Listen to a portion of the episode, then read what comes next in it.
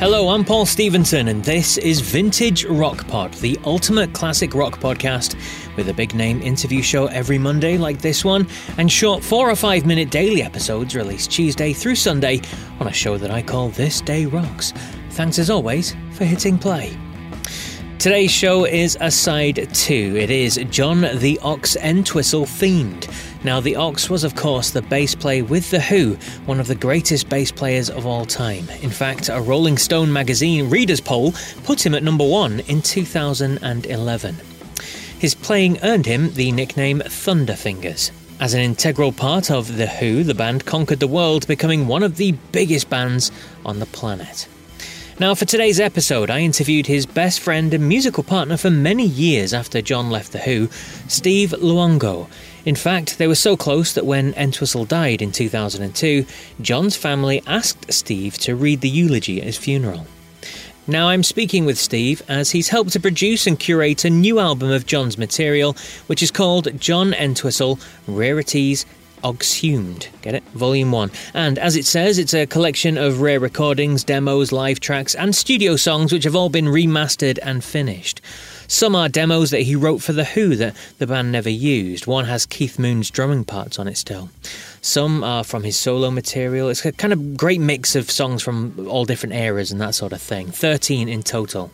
This album is out now to buy or stream, so I recommend you giving it a try. But firstly, a really quick couple of shout outs. Big thanks to Jim Childs and Athel Manson for getting in touch this week. Great to hear from you guys. And Mark Sommer, Keith Thompson, and Warren Lane as well. Hello to you. I always enjoy hearing from you all, whether that's on social media or by email, so thank you so much. And thanks to fellow podcasters as well, who all contributed during November to This Day Rocks episodes. Please show your support and check them out if you haven't done so already. Stephanie Myers from Stephanie and Stephanie Talk Tunes, Neil from Def Lep Pod, Phil Aston from Now Spinning Magazine, Philip Waters from Pink Floyd Collectors, and to Mac B from the Ugly American Werewolf in London podcast. All great hosts with great shows, so please do check them out. Right, as you'd expect in this interview, then, there's lots of John Entwistle and The Who chat, which is great to hear from Steve's close perspective. Even big fans of The Who might learn some new things. Plus, we also venture into Steve's career a bit more as well.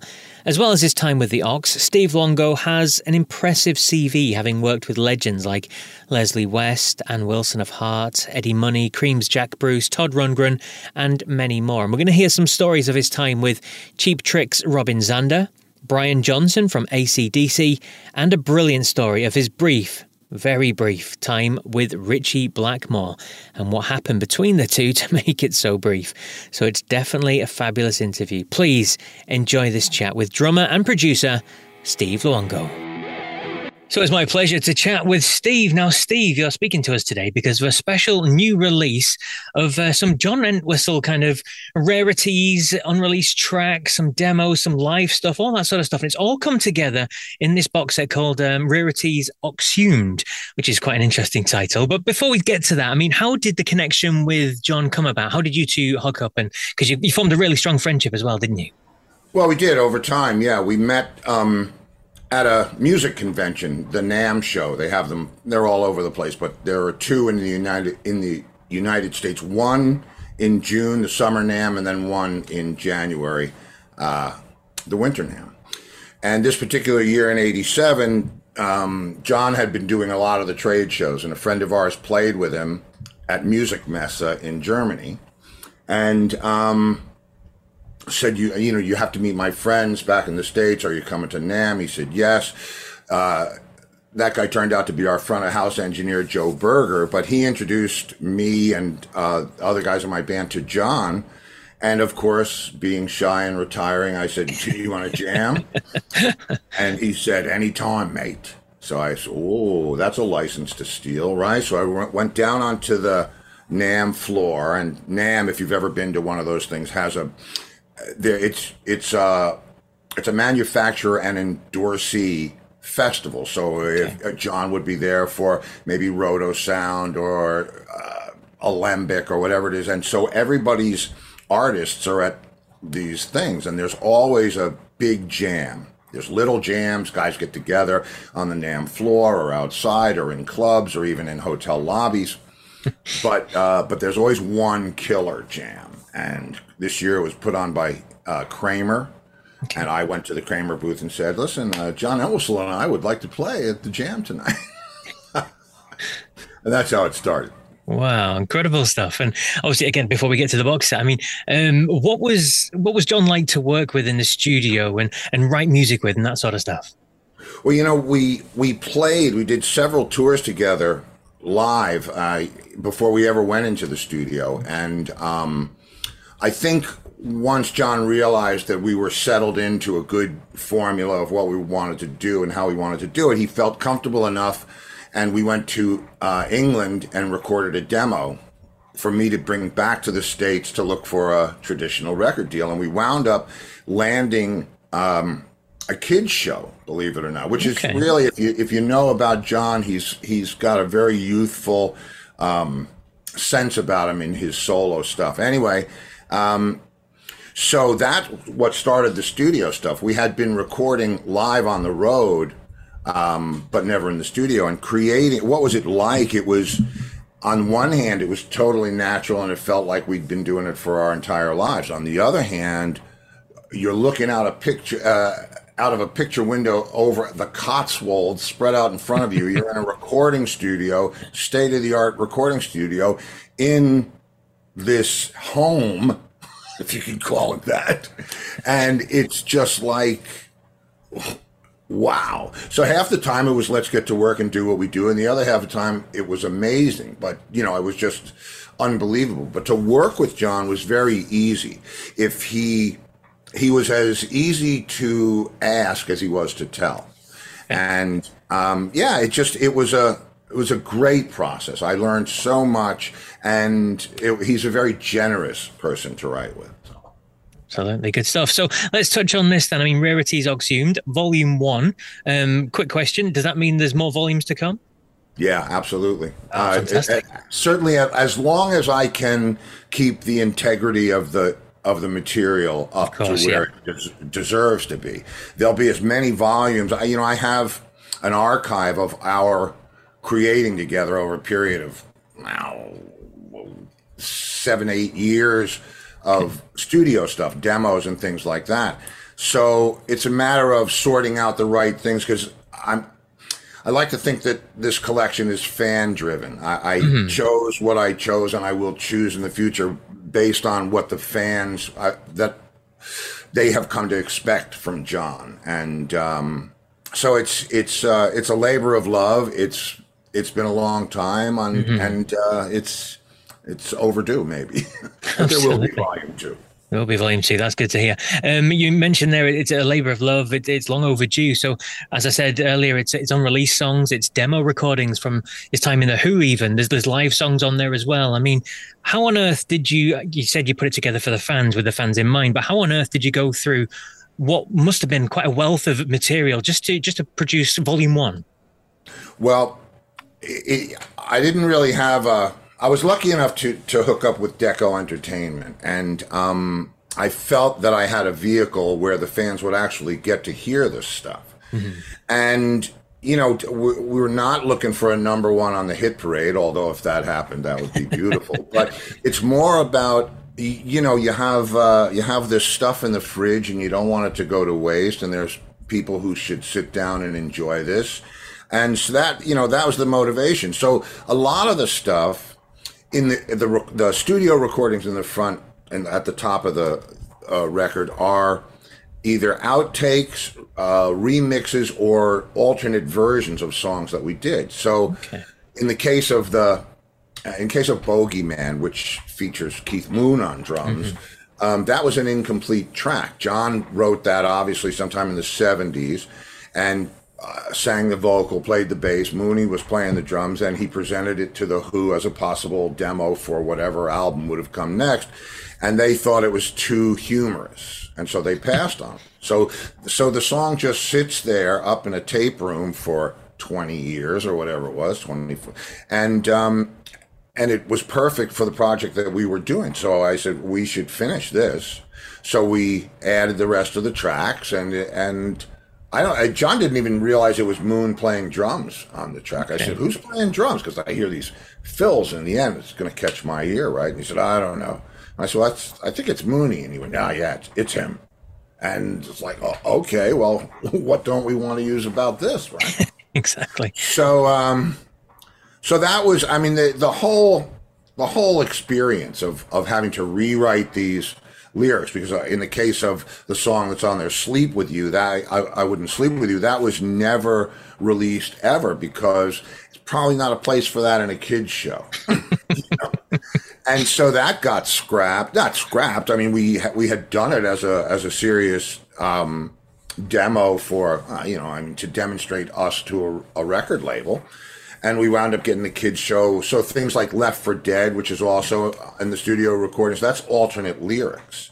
Okay. The the lyrics in the version that's on Oxhumed was a little too R rated for children's television, and uh, so it, it was you know it was pretty easy to pick those things because they existed. I knew they existed, being the producer or co-producer as it was. Um, you know, I had that whole catalog and I have all that whole archive. Uh, so it, that was easy. The, the, the tougher part was trying to make the two demos that, that we did together for possible inclusion on a, a Who record. That was tough because I had a million different mixes of it and it was meant to show the song, I guess essentially to Pete and Roger, which never happened. But uh, you know, so it was mixed and recorded with that in mind. You don't, you know, do an ultra production. You just kind of knock it out so everybody can get the vision. And then when it didn't happen, I thought, man, you know, we, the intention, John's intention in those two songs was, here's songs that we wrote for you or that, you know, and I thought the fans deserved to hear that regardless of the quality. So we remastered a lot of the stuff to make it sound better than it actually sounded. Uh, you know, that's, I guess that's 20 years later technology. Absolutely. Uh, going back to Bogeyman, then you, you brought it up and you said that perhaps uh, the band thought it was too humorous to be a, a Who record. I mean, speaking of humor, I mean, tell us about the middle part because that's not normal instruments there, is it? no, no, it's not. um, when John went into the studio that day, they had done the basics, which was the bass uh, the guide vocal and and the drums, and then Do- John went to um, to do the horn tracks because there was a big whole big uh, four part horn arrangement. As John, you know, played all the horns, mm-hmm. and he turned up at the studio and forgot his horns. which I suppose that's easy to do, you know. I uh, and he wound up, and, and all the horn players are going to go nuts because I I don't know the right terms but the embouchure of I think it's what it's called that you make the that sound. Yep. Please, guys, I, I don't mean to upset anybody. he did all the parts like that, but playing the notes. So when he did those slurs, he's doing that with his mouth only in front of a microphone. That's fantastic. Yeah, and we kept it. I mean, why would you not keep that? It's such a fantastic story, and it's so quintessentially John. Yes. You know, it had mm-hmm. to stay. We had a lot of fun with that song. Yeah, it's a great song. It's a very spooky song as well. It's fantastic to hear. Um, and, and you mentioned again, I wouldn't sleep with you. A great song title. Uh, so funny subject matter as well. Um, it's just great. Another one to, to touch on is um, Under a Raging Moon. I love that song. I've interviewed John Parr, who wrote the, the original track as well, and that one's a live version that you've put on this record, isn't it? Yeah, it is. Um, uh, you know, the thing about John is he he loved for everybody to stand out and take their bit. And we were looking for songs. We didn't, you know, you just don't want to play the Who catalog or even the mm-hmm. obvious stuff. And I thought, you know, we were talking it over and um, we were talking about doing a solo. And I said, well, why not? You know, that's a great song. Daltrey did a great version of it. And the whole end of it is all those drummers going back and forth. So it, it's kind of perfect for a solo. It's right in my tempo. Um, you know where I like to to play, and it's it's a furious song the way we did it, and it was just. Uh, you know, it was fun. And John said to me, uh, you know, can you play play a little longer so that I can smoke a whole Winston 100? he didn't like standing on the stage unless he had a, a fag or or um, or a drink. And uh, but that's so that's how that thing came about, and the the clicking that you hear in the middle when the solo breaks down. I left it on there because the people that that's a, a gag that I do with a mechanical monkey, or it's a, I have a bunch of them toy, but it actually plays a beat. And girls don't like drum solos very much. So you hold up a little stuffed animal, man, they go, you know, all of a sudden, oh, drum solo, let's go. And he plays, you know, bop, bop, bop, bop. And I put it up to my vocal mic so that it's visual. There's a spot on them and you're hearing it through the house. And then I play with one hand and, you know, and do that whole thing. Um, it's, you know, just a, it's just a, a, a gag in the middle of the solo but I used it in there because I needed more time so John could finish his cigarette. Brilliant stuff. And a question that I like to ask people as well when they've uh, just released new music or, or, a recent album is what is your favorite record? What is your favorite track on the record? Sorry, and, and why? On this one, um, yep. I think it would have to be I'll Try Again Today. Okay. Um, because it's powerful. It's it the the message in there is you know I wrote it I wrote my portion of the lyrics about a guitar player friend of mine who was as good as anybody in the world but yet couldn't get over that mm-hmm. yeah but he tried every day till his last day and he deserves uh, it's just about the struggle i guess you know to be a musician so i like that and uh, and I love the uh, the Latin part in the beginning and certainly at the end, and that's again a testament to John and his sense of humor and being able to musically hear that inside of that riff. So that's probably uh, my favorite from from this record. Fantastic stuff. And then just in terms of the, the, feel of the record as well, you've touched on a few different bits there. The humor, the Latin, there's some furious rock, there's some almost proggy feel to it as well. I mean, it, there's something for pretty much everyone on there, isn't there? Well, there is, and it's funny that you said about the prog because I'm the the prog guy. okay. I, I, love I love time, and when and I'll tell you a funny story. I don't think I've ever told this before, but um, when we John, how this archive happened is when John and I decided, you know, look, we've been playing together for years. We like what we're doing. Let's you know, let's take it to the next step and try to do a record. And again, a just just a generous guy to create records with and write with, but um so I brought all my songs that I wrote, you know, in my songwriting demos to England, and we're playing tapes back and forth. And there was one that was just so prog, it was ridiculous. And it's a piano, just you know,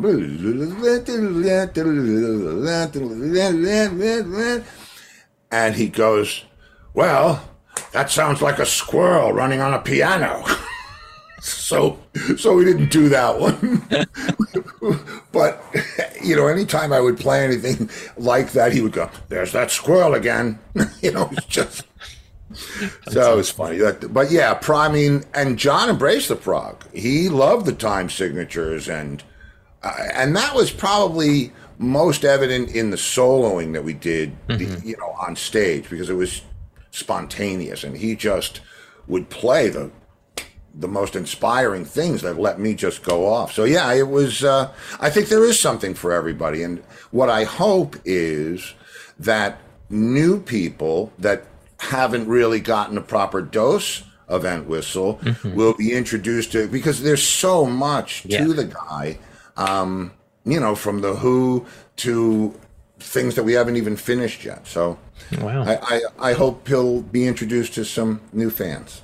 Absolutely, and you, you spoke about the, the, the, people finding out about him because you think of John Entwistle, you think of the Who, but but John was the first one of the Who to do a solo record, and and people don't really, well, they probably didn't realize how good his voice was as well. So it was always great to see that side of things from him as well, isn't it?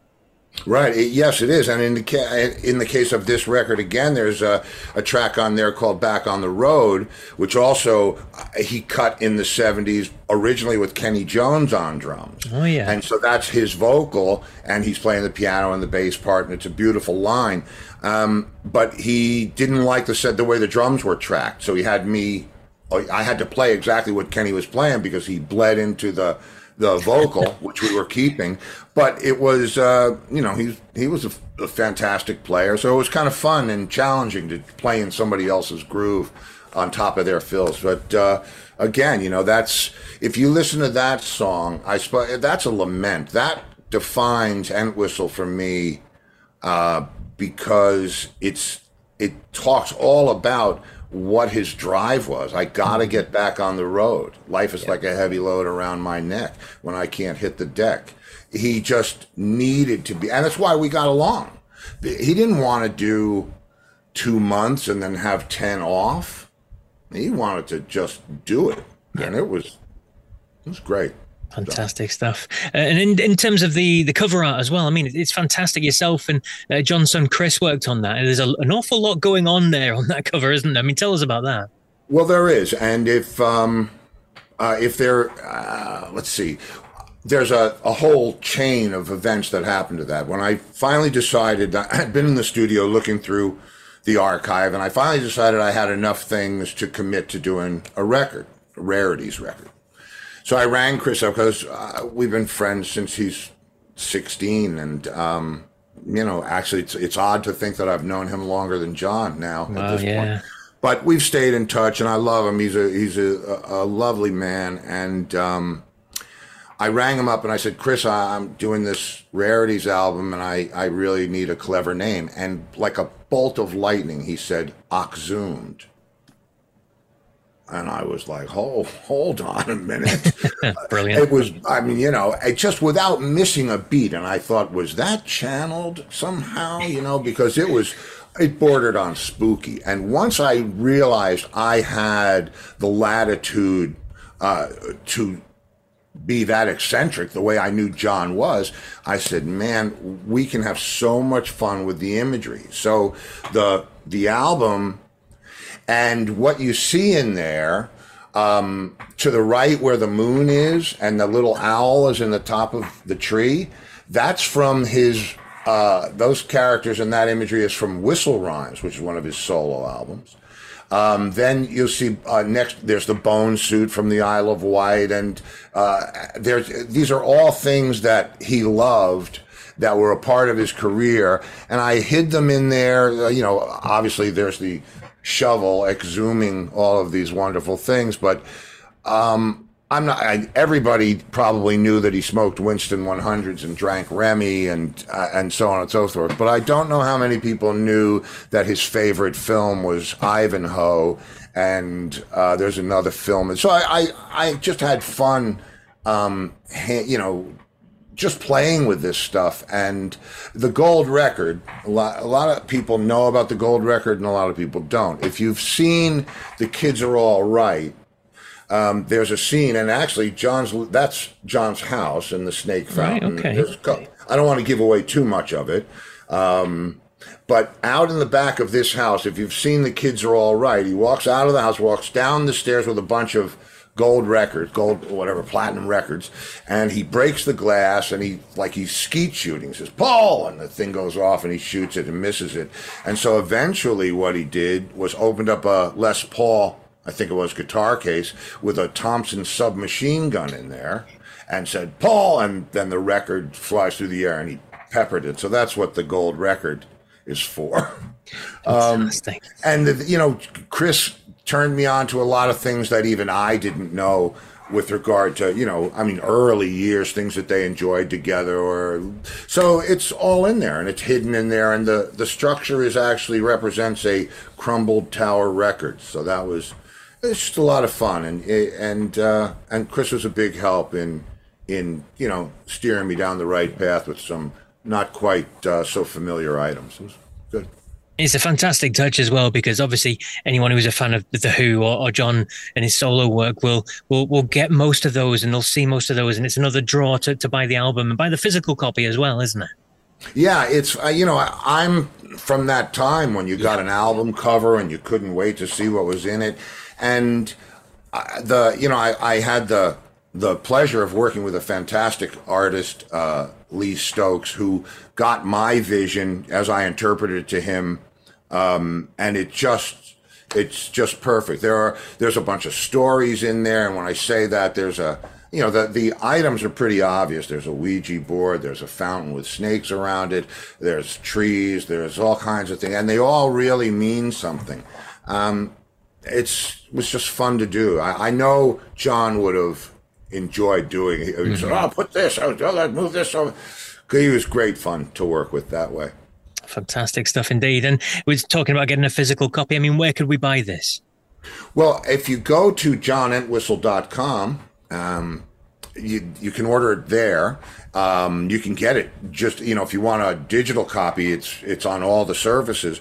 But uh, Deko Entertainment. Uh, but the easiest way is is uh, johnentwistle.com. Um, and there's only one H in John Entwistle. Absolutely, indeed. He always said that Townshend got his age. yes, very true, very true. Um, and just speaking about uh, with, with, John, uh, An Ox's Tale, a documentary that you worked on, um, you finished it after John's sad passing a few years afterwards. I mean, how was that process putting all that together? That was that's an example of John wanting to do something all the time. I mean, he liked being a country gentleman in his beautiful estate and the whole thing, but not for more than a couple of days at a time. and so I, I, had an opportunity to go over with a filmmaker, and um, and I said to John, you know, maybe because he was getting ready to to go out with the Who that year, and uh, I said, you know, maybe it would be fun to uh, expose the process, you know, because if you've been in a band for 40 years um, and a successful band like The Who or The Stones or, or one that's perpetually tur- uh, touring, there's a process to gearing up again. And with John, it was everything wardrobe, um, traveling clothes, his rig. It was always a new rig for every tour. And so I thought, you know what, we should document this, you know, take uh, keep track of the phone calls to the tailor or to this one or that one, talking to the roadies about delivering this gear, and it it would have made a very interesting film. Um, but the let's just say the financing ran out from the you know the suits, um, and we were left with just an 11 minute reel and then John passed, and it's actually John named it because the original intent when I was at the first editing sessions in Burbank, the original intent was to complete this thing because it was directly related to the Who, and they were going to include it in the merchandise. So John said, "Well, call it an ox's tail, right?" I mean, brilliant. So we we have Oxhumed, we have Ox's tail, and um, and so that I kept the title, and and when John passed uh, the following year, um, I got, you know, the people start to come out and say, well, I heard there's this film and somebody wanted to sell me uh, the tapes. And I you don't want to do that. And I wound up hooking up with Icon Entertainment and we finished it. And, um, and Pete was very generous to, you know, we got to go over and I sat with him for, uh, I got a, a London crew and, and we went over to the studio, and I hadn't seen Pete since the memorial service or the mm-hmm. funeral. So it had been a while, and we're and I figured, oh, I hope you know, I hope he gives me fifteen or twenty minutes. We sat there for three and a half hours. Wow! I had to change change the tape so many times. Uh, it was just it was amazing, and um, and it really gave me a great insight to Pete and John because that part of John's life, I, you know, that was before me. Course, yeah. So to connect with Pete on that level, I mean, we talked about everything, going back to bombed out London and playing in the rubble and finding artifacts. It was just, it was cool. It was, uh, and very, you know, very open and, and honest. He, he was great for that. So we finished the film a lot of people in it. Uh, Chris Squire, uh, Billy Squier. We had all the Squires. uh, uh Roger Glover, uh, Billy Sheehan, a bunch of people, and they all gave beautiful uh, interviews and remembrances of of John, and it was just it. You know, it it was seemed fitting. You know, I don't. You don't want a headline to be the footnote to your life that was so filled and even and an incorrect headline um, it's you just don't want that and i wanted to show the side of john that was the humorous guy the creative guy the guy that you know changed the whole face of that instrument forever yeah so Absolutely. And what was it like um, putting it all together? I mean, was it sad in some ways that you were doing it after he'd passed, or was it kind of fun to, to share the stories and learn the stories? Was it emotional? What, what, what was going through your head all that time? It was, you know, the, the, the first bunch of years were extremely hard, and and uh, the thing that was, I was used to not being around John because he lived in England and I lived in New mm-hmm. York but we would talk every day or every couple of days, and it was jokes, and we'd fax crazy stuff back and forth. um, so part of it seemed normal because I would be here. We were business partners and and musical partners, and he was like an older brother to me, um, and I couldn't be more grateful for that. So. Um, so putting a lot of the work that I had to do was totally normal because he wouldn't have been there for it anyway. Yeah. But when it got when it got emotional or you know tugged uh, my heartstrings was when I would complete the day's work and my instinct would be, "Hey man, you got to see what," and uh, that that was tough. That's that'll always be tough. And when I when I listen to the live tracks and I listen to the fury that we played with. Because man, you talk about aggressive, and everybody in that band, any of everybody was on the same page.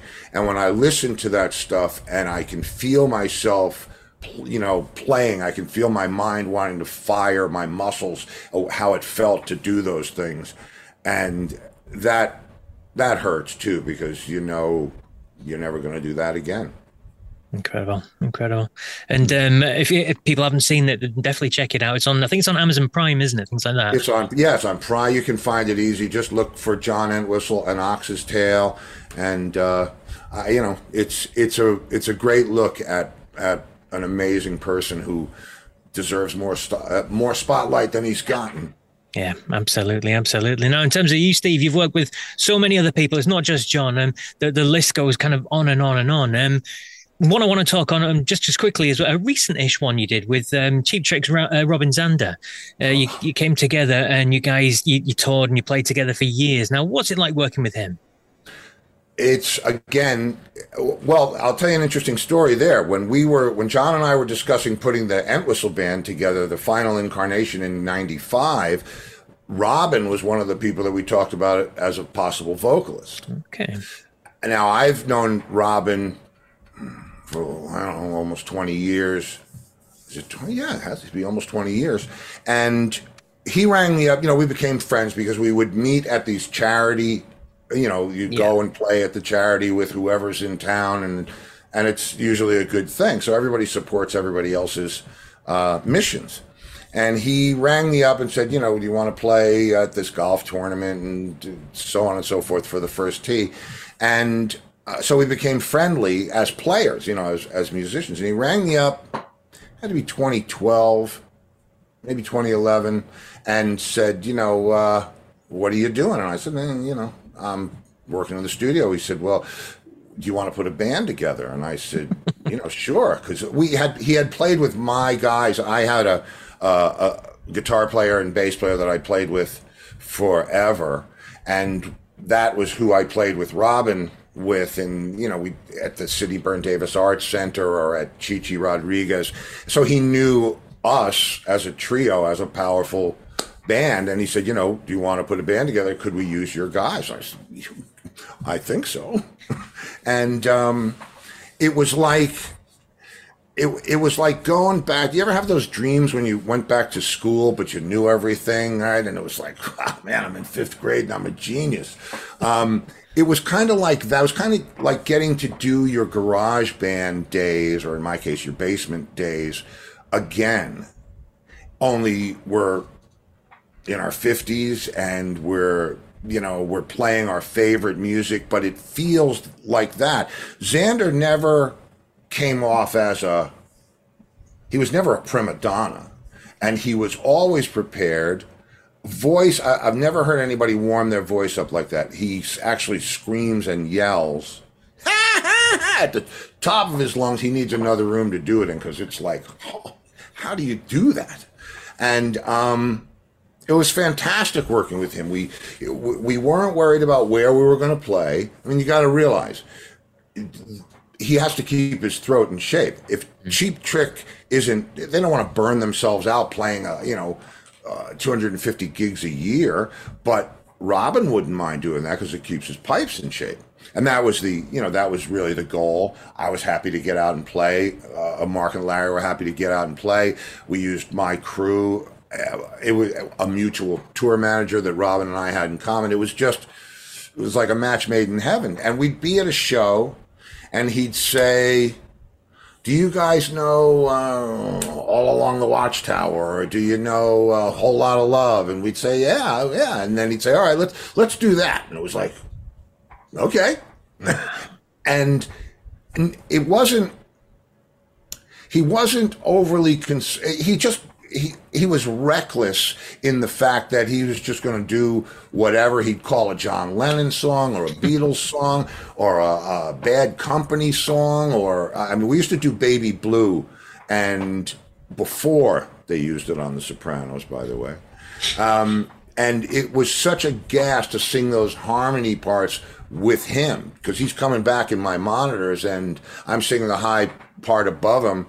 It's and he was great. I mean, no crap about traveling. I mean, we always stayed in, in nice places and we always traveled well, but it, it wasn't, it was just a guy out there playing rock and roll. It just happened to be one of the greatest singers in of our time. Wow, incredible stuff. I love hearing these stories. And you mentioned that Robin kind of screaming there, and that kind of leads on to somebody else that you worked with through uh, Cliff Williams, the ACDC um, bass player. Um, you did a project with him which brought in Brian Johnson. And wow, I mean, tell us what happened there.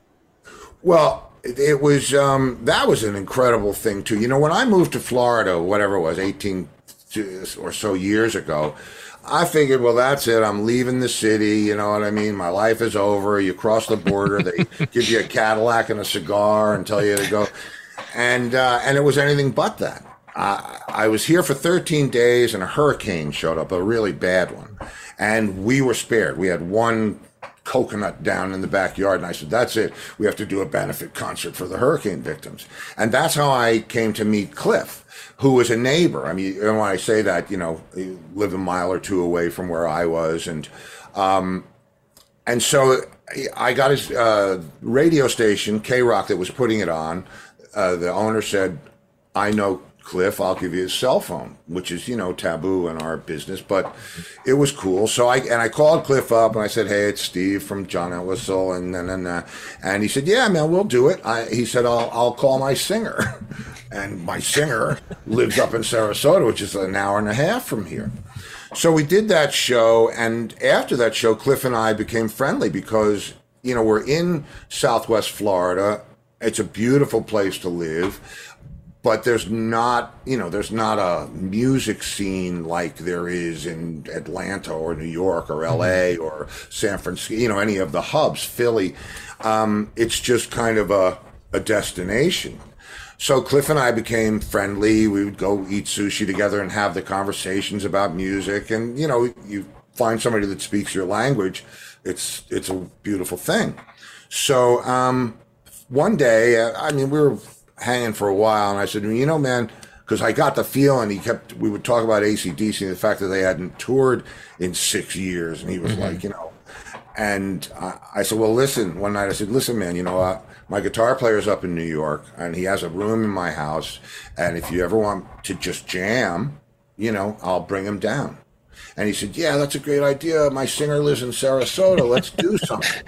How do you not do that?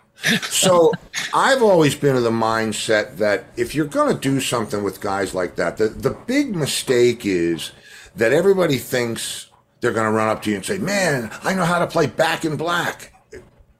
No, I, I so do I, and I've done it a hundred thousand times. Want to do something else? So, I I had Mark, my guitar player, come down from New York, and we went into my I don't a demo studio, and we wrote some songs for Cliff to learn the bass parts to see if he liked them. And he, what an amazing bass player. And ACDC fans, Cliff Williams is such a melodic, insightful musician uh, he's the best pedal point bass player out there as far as what he does in ACDC. But there's another guy, so much more than that. And I mean, as if that isn't enough. But working with him and working on bass lines, he was just, it was incredible. So then we decide, okay, well, we have these seven or eight songs that we've routined over, you know, a month or so. And he said, well, why don't we go? Cliff said, you know, why don't we record them? I said, is there a studio? We found a studio. And he said, well, I'll have Brian come down and you know see if he wants to sing on them. So Brian drives down and he comes into the control room with his book of lyrics and he starts going over them with me. How's this looking? Here I am thinking that you know this is the guy that wrote Back in Black and some of the biggest anthems of our time. What's this experience going to be like? And he's there saying, "Is this okay? Do you like this? Is this all right?"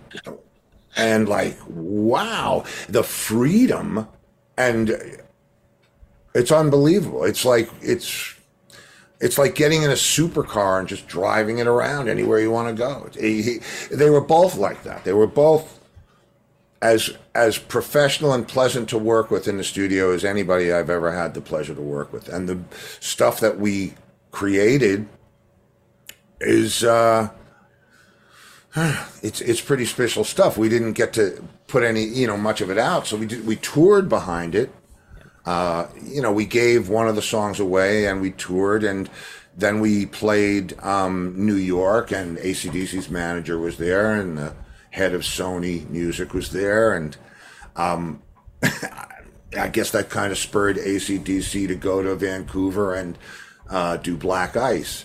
So anything that we would have done stopped right there, which is, you know, but we did it. And like Entwistle, I have it. So. Ah. So we, I was going to say, are we going to get to hear it at some point? Is it going to get a proper release? It, it should. It, it really should. There are there are four songs on that in, in those recordings that are just exceptional. Um, I, yeah, I, I would like to hope that. I, I think I have a good home in Deko for something like that, and you know, Cliff will be coming back from his uh, from his summer retreat, so we'll, we'll get together and see if we can't figure something like that out. Incredible. Look forward to hearing that, definitely. Um, and then on the list of things, obviously, I get a press release through saying who you've worked with, this sort of stuff, as if I didn't know. Uh, Leslie West, and you've got Jack Bruce on there, and Todd Rundgren's on there, and oh, Ann Wilson from Heart, and all that sort of stuff. But someone I want to touch on is Ritchie Blackmore. What's your connection with Ritchie? um, well, I was in Rainbow for a week. okay. I got I got a call from a friend of mine. This is a good story. I don't tell it very much. I got a call from a friend of mine saying um, this is out on Long Island. because Ritchie lived on Long Island, mm-hmm. and uh, saying Ritchie Blackmore's trying to get in touch with you. And I thought, well, come on. If Ritchie Blackmore's trying to get in touch with me, it's really not that hard. And so I get this swirl of you know a half a dozen phone calls throughout the day, and I said, no, this is crazy. Uh, and I knew uh, that his manager, Bruce, that Rainbow's manager, Bruce Payne uh, he had an office in Connecticut, was, which was right over the, the state line. So I rang him up and I said, Hi, this is Steve Luongo. And um, I said, I've been getting calls from friends that Ritchie Blackmore is trying to get in touch with me. And if that's the case, I wanted to give you my contact details. And Bruce said, Well, yeah, he was kind of hesitant. I don't know that he was ready. And then all of a sudden he said, you know, well, what are you doing tomorrow? And I said, well, I'm easy tomorrow. He said, why don't you stop by the office? And anyway, one thing led to another. And um, I brought some stuff of me playing, and they had heard uh, of, uh, you know, the things that we did in Rat Race Choir. And so they asked me to come to uh, an audition, which I went out to Long Island, uh, drove out to the island, and there was a single, you know, one kick drum, uh, just a four piece basic drum set. And, uh, and all the guys were there. And, and, as it turns out, Joe Lynn Turner, the singer, old friend of mine from New Jersey, David Ro- Rosenthal, the keyboard player, same thing. I had glanced off Roger Glover, you know, over the years. Cookie, who was Ritchie's guitar tech, grew up on Long Island, so I knew him. Colin, it's just I knew almost everybody in the band, but Ritchie mm-hmm. which made, if you know anything about Ritchie, uh, he does not like to be off balance. So he says to me, Do you do a drum solo? And I said, Yeah. And he said, How long? I said, whatever you need. He said, a minute, two minutes. I said, yeah, whatever you need. Five minutes, seven minutes. I said, if you know, if that's what you need, yeah. Ten minutes, and he's just taking the piss, right? So I, so I said, uh, yeah. I said, listen, whatever you need, you know, in a drum solo, you got it. So we start playing a couple of songs, and and he goes into "Long Live Rock and Roll," which is a shuffle, right? Right? And um, he sits down. He waves the keyboard player off. He sits down and unplugs his guitar and and tells Roger to play. You know, looks at Roger, goes like this, and so we're doing this shuffle beat. I'm a I play a massive kit, and I'm an over player. I'm a lead drummer, just mm-hmm. like John was a lead bass player, and so he so Roger's filling on bass and we're playing together and I, I love doing that so I'm playing all stuff off of him and then he looks at Roger and goes like this so now I'm sitting there Ritchie's unplugged Ro- Roger's been you know played out and I'm on my own in a shuffle on a tiny set of drums and I said oh because I had heard the stories you know I had heard that you know Ritchie was a prankster or tough here and that, and I, I didn't really know him. But I said, man, you know, if you want to see if I can play for ten minutes, you're going to hear every freaking note I've ever learned in my life. And I mean, I am just playing. And my my goal was, you're going to plug that guitar and play me back in, or we're going to be here all night. And so I'm playing on the rims and I'm under the cymbals and on the sides of the drums and I'm going just berserk, right? Until he can't take it anymore. and he plugged back in and played me out. So um, that was kind of an omen that things were probably not going to go well. And then we went to the studio and um, we recorded a track, and there were some uh, there were some differences of, pin, of opinion about um, how tight we were playing and uh, what I should have just done although I'm glad I didn't. What I should have done is said, "Oh yeah, you're right. Let's do it again," which I didn't do. I said, "Nah, you're wrong. Let's go in and listen to it." And you really don't want to call mm-hmm. Ritchie out, and I, it was just not meant to be. He. The first thing he did in the studio, and we'll leave it here, and, and the guy's a brilliant musician. You can't take any of that away from him. And I know some people that have played with him, Bobby Rondinelli for years, and so on and so forth. But um, he's coming down the stairs to the lobby of the studio and I'm talking all rat race choir. And I was going, yeah, Long Island, nah, nah, nah. it's like a big, you know, home week, old home week. And he comes down the stairs and he goes, oh, Rat Race Choir. That's an interesting name. Who came up with that one? so I said, Bob Dylan, because it's from a Bob Dylan song, right? And he said, oh, really? Was he in the band? And I said, no, he's a songwriter from Greenwich Village. So I knew that it was going to go pear shaped any minute. Just go in and do your thing. And I figured the only thing that I was going to get out of there with was my self respect. Not to be told that I did something wrong that I didn't. Eh, you know, that's showbiz. It's the one. It's the one of those. I think everybody has to have one of those in their career. So that was mine.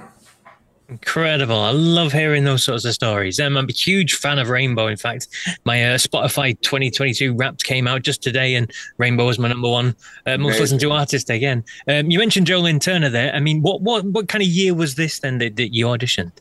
Well, oh God, it would have been uh, Bent Out of Shape was the album that came out of it. So would it have been 80, 85, 80s at some point. Yeah, yeah. And, uh, and I stayed, I did a lot of recording and touring with Joe Lynn.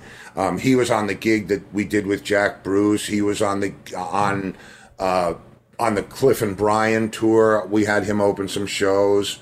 Uh, it, he was a great guy to play with, a fantastic voice. I've done a number of uh, demos where I used him as the vocalist. It was he's a fantastic talent, Joe. Oh, brilliant. Absolutely fantastic. I've had him on the show as well. He was great to chat to.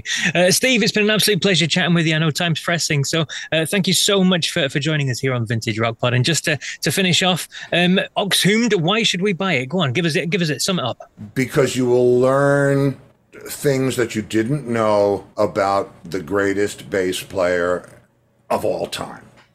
And that's that. Brilliant. It's been an absolute pleasure chatting with you, Steve. Thank you so much for joining us.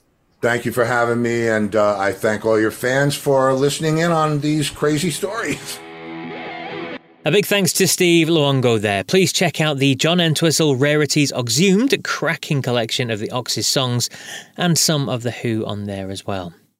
Now, I'd usually give you a top five at this stage of the show, but I've already done The Who a few months back when we had Bolton. He toured with The Who and told some great stories of playing guitar with the band live and being with them in the studio as well. It's worth, worth checking out if you're a big fan of the band. Just look for episode 69, Steve Bolton, and you'll be able to hear that fantastic chat.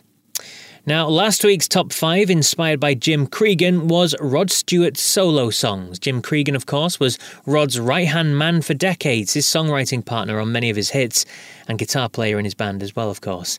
Again, it was another great interview, so make sure you check that one out. Episode 79, released last week. Anyway, my top five for Rod Stewart was at one, Maggie May, two, Young Turks, three, You Wear It Well, four, Downtown Train, and five, The Killing of Georgie.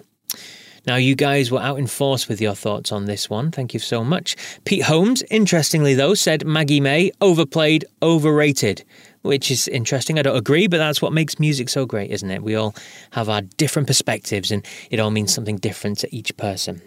Thanks to George Piandes, he chose his number one, which was Hot Legs. Didn't make my list, but George's favourite. Uh, Maurice Gagnon had The First Cut is the Deepest as his favourite. Beautiful song. Lisa Kuki said Forever Young, which is one of Jim Cregan's songwriting credits. That was her favourite. Jenny Bull said Downtown Train is her favourite Rod song. She says she loves Rod. Uh, John Dowell said his top track was Angel, and he's a big fan of The Faces. And Dave Couch uh, included a few different songs in his top five compared to mine. You Wear It Well topped the list, but he also had Mandolin Wind and another song I'd completely forgotten about, completely slipped my mind. In a Broken Dream with Python Lee Jackson. It's a brilliant song, and to be honest with you, probably would have sneaked into my top five if I'd have remembered it, so I'm kicking myself for forgetting it, to be honest. Anyways, big thank you to everyone who got in touch this week. As I said earlier, I love to hear from you, so thank you so much. You can email vintagerockpod at gmail.com or message me on any of the social media sites. Just search for Vintage Rock Pod, it's dead easy.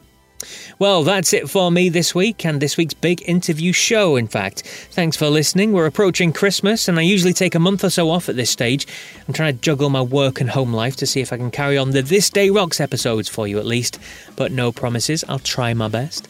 Make sure you subscribe to Vintage Rock Pod on your podcast app and get us on YouTube as well. Hit subscribe, absolutely free, of course, and you get to see some of the video interviews I do with these megastars too. Right, I'll be back tomorrow with another This Day Rocks. And remember, if you come across anyone who isn't a fan of rock, just tell them my music is better than yours. Take care.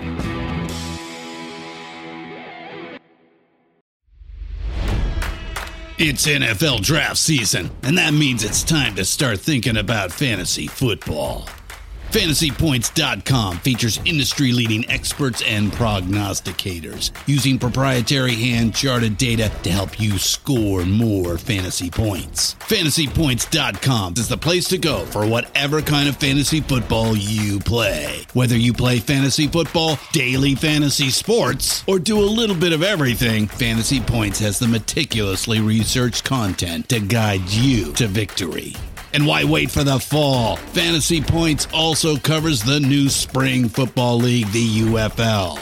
Join the guru, John Hansen, Scott Barrett, Joe Dolan, and other massive names in the fantasy football universe with an exclusive offer. Use code Pantheon for 15% off any fantasy points package, including the all in package, with access to every article, tool, and data nugget that Fantasy Points has to offer. That's fantasypoints.com and code Pantheon for 15% off at Fantasy Points. Fantasypoints.com. Code Pantheon. Score more fantasy points.